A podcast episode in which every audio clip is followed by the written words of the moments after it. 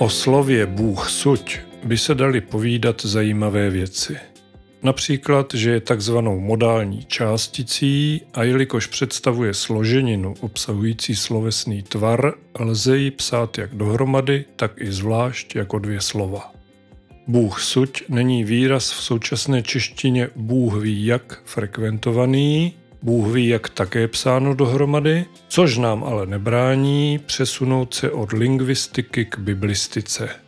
Byť tedy v mém podání jen k malému povídání o souzení, zavrhování a odpouštění.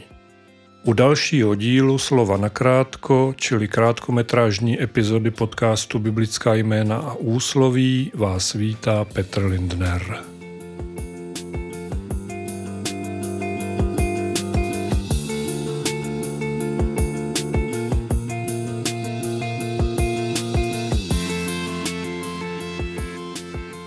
Na začátek je třeba říct, že pojem Bůh suď, jak ho v našem jazyce používáme, není jakousi výzvou Bohu, aby něco odsoudil či posoudil, jak by se možná ze dvou slov tvořících tuto spřežku mohlo zdát. Bůh suď používáme ve významu kdo ví, nebo příhodněji Bůh ví, ale také třeba čertví, mimochodem ve všech případech opět psáno dohromady. Bůh suď zkrátka používáme, když si něčím nejsme jisti. Slovník spisovné češtiny uvádí, že toto slovo vyjadřuje nejistotu, nevědomost, neznalost, neurčitost. Toto slovo se zpravidla používá na konci věty jako dovětek. Jeden příklad za všechny. Kam ten člověk na své hloupé nápady chodí? Bůh suď. Tím říkáme, že netušíme, odkud se u zmíněné osoby její nápady berou. Nebo možná také, že snad ani nechceme vědět, co všechno by ještě mohla vymyslet. Z mého pohledu to ale vyzní jinak, jestliže slovo Bůh suď použijeme na začátku věty. Bůh suď, co ten člověk ještě nevymyslí. Takovýmto prohlášením už tak trochu Pána Boha prosíme, aby si onoho člověka lidově řečeno pohlídal a případně ho i trochu umravnil. Možná se pletu, ale já to tak zkrátka vnímám. No a odsud jsme už jen kousek od člověkosouzení, což tedy není ani modální částice, ani nic jiného, jen nesmyslné slovo, které jsem právě teď vymyslel, abych se pomocí něj dostal k další části tohoto povídání.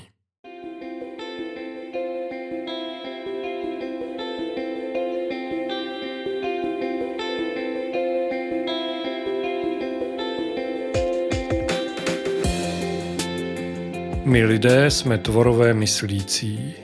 Pán Bůh nás obdařil rozumem, schopností učit se, poznávat nové věci, porovnávat jedno s druhým.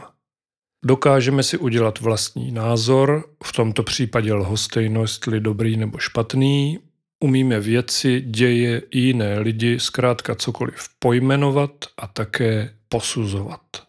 A stejně tak dokážeme i odsuzovat, zavrhovat a dokonce i nenávidět. To není žádná specialita 21. století, tak to jsme se jako boží stvoření chovali už od počátku. Věděl to samozřejmě i Ježíš Kristus a nenechal si to jen pro sebe. Tedy nenechal si pro sebe poučení o tom, kudy cesta nevede.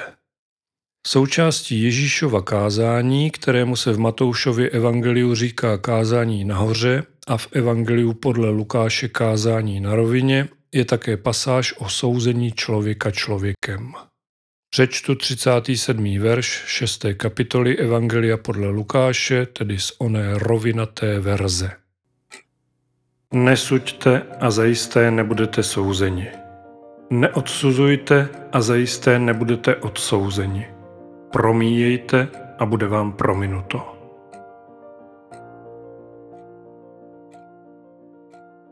To byla slova českého studijního překladu. Pokud bychom si stejné verše přečetli v českém ekumenickém překladu, bude tento verš znít Nesuďte a nebudete souzeni, nezavrhujte a nebudete zavrženi, odpouštějte a bude vám odpuštěno. Ve staročeštině Bible Kralické pak čteme nesuďte a nebudete souzeni, nepotupujte a nebudete potupeni, odpouštějte a budeť vám odpuštěno. První věta je vždy stejná. Nesuďte a nebudete souzeni. Druhá se pak liší. Buď to čteme neodsuzujte a zajisté nebudete odsouzeni, nebo nezavrhujte a nebudete zavrženi, případně nepotupujte a nebudete potupeni.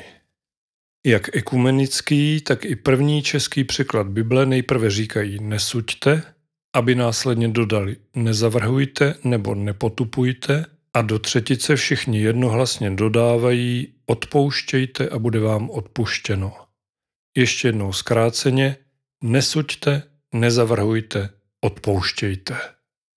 Bez dalších okolků musím hned suše konstatovat, co to, alespoň podle mého názoru, neznamená.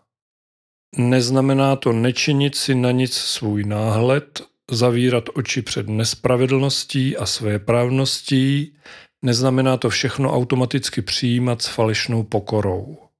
Rozhodně se po nás nechce, abychom se chovali jako tupá, všemu přikivující stvoření. Nikdo nikomu nezakazuje utvořit si na cokoliv vlastní názor. Ježíš zde ale jednak varuje před takzvaným rychlým soudem, čili odsouzením někoho nebo něčeho, například na základě povrchních znalostí nebo dokonce jen prvního dojmu. Zrovna dnešní doba je v tomto ohledu velmi zrádná. Tím, jak jsme přesycení informacemi všeho druhu, je mnohdy velmi těžké rozlišovat mezi pravdou a lží. Život navíc plyne v zoufale rychlém tempu a to nás často nutí stejně rychle se i rozhodovat a stejně rychle věci posuzovat a vynášet o lecčem své soudy. Bez znalosti věcí, s plitkými, mnohdy nepravdivými informacemi. Že tím pak ostatním nezřídka ubližujeme, je jaksi na bíledni. Ale ani to nestačí. Ježíš tím také říká, kdo jsi, že soudíš druhého? Kdo ti dal právo ho tupit a zavrhovat? Ostatně hned o kousek dál za citovanými verši se nachází pasáž, která by klidně mohla mít podtitul Nejdřív si zameť před vlastním Prahem. Ve verších 41 a 42 6. kapitoly Lukáše můžeme číst. Proč hledíš na třísku v oku svého bratra avšak trámu ve svém vlastním oku si nevšímáš. Jak můžeš říkat svému bratru, bratře, dovol, ať výjmu třísku, která je ve tvém oku, a trám ve svém oku nevidíš. Pokrytče, nejprve výjmi trám ze svého oka a pak jasně uvidíš, jak výjmout třísku, která je v oku tvého bratra.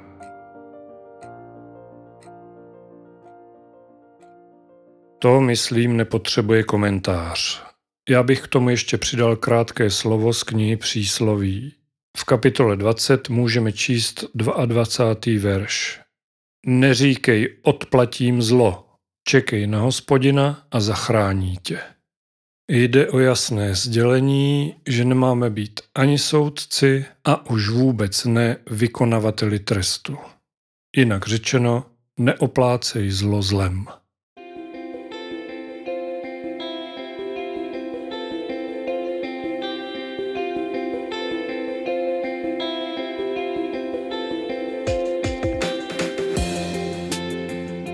Nejvyšší soud i nejvyšší správní soud České republiky sídlí v Brně, ovšem ještě vyšší instancí a nejspravedlivějším soudem je soud boží, přičemž naším soudcem u tohoto dlužno dodat posledního soudu nebude nikdo jiný než Ježíš Kristus. Čteme o tom v páté kapitole Evangelia podle Jana, verše 22 až 23. Vždyť otec ani nikoho nesoudí, ale všechen soud svěřil synu, aby všichni ctili syna jako ctí otce. Kdo nectí syna, nectí otce, který ho poslal. Kdo nectí syna, nectí otce. A jak se píše o kousek dál v 30. verši 10. kapitoly Jana, já a otec jsme jedno.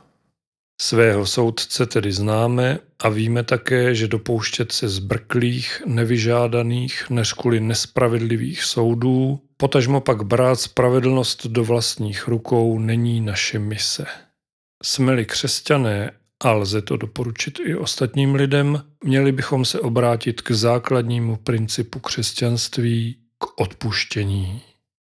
Toto slovo je zejména v Novém zákoně skloňované ve všech pádech a navíc nám ho sám Ježíš Kristus tak říkajíc předepsal ve své modlitbě.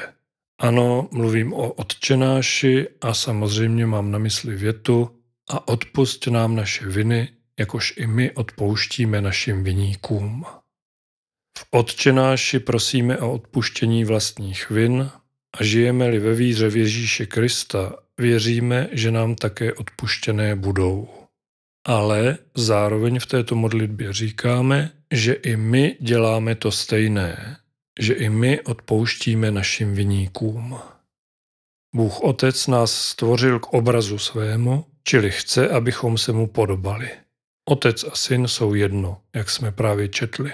Máme se tedy podobat Ježíši Kristu. A máme-li se mu podobat, měli bychom taktéž odpouštět, jako on odpustil nám na kříži. Vím, není to vždycky lehké. Mnohé věci se odpouští velmi obtížně, někdy to skoro až nejde. Ale z vlastní zkušenosti můžu říct jen jedno. Je to nesmírně osvobozující.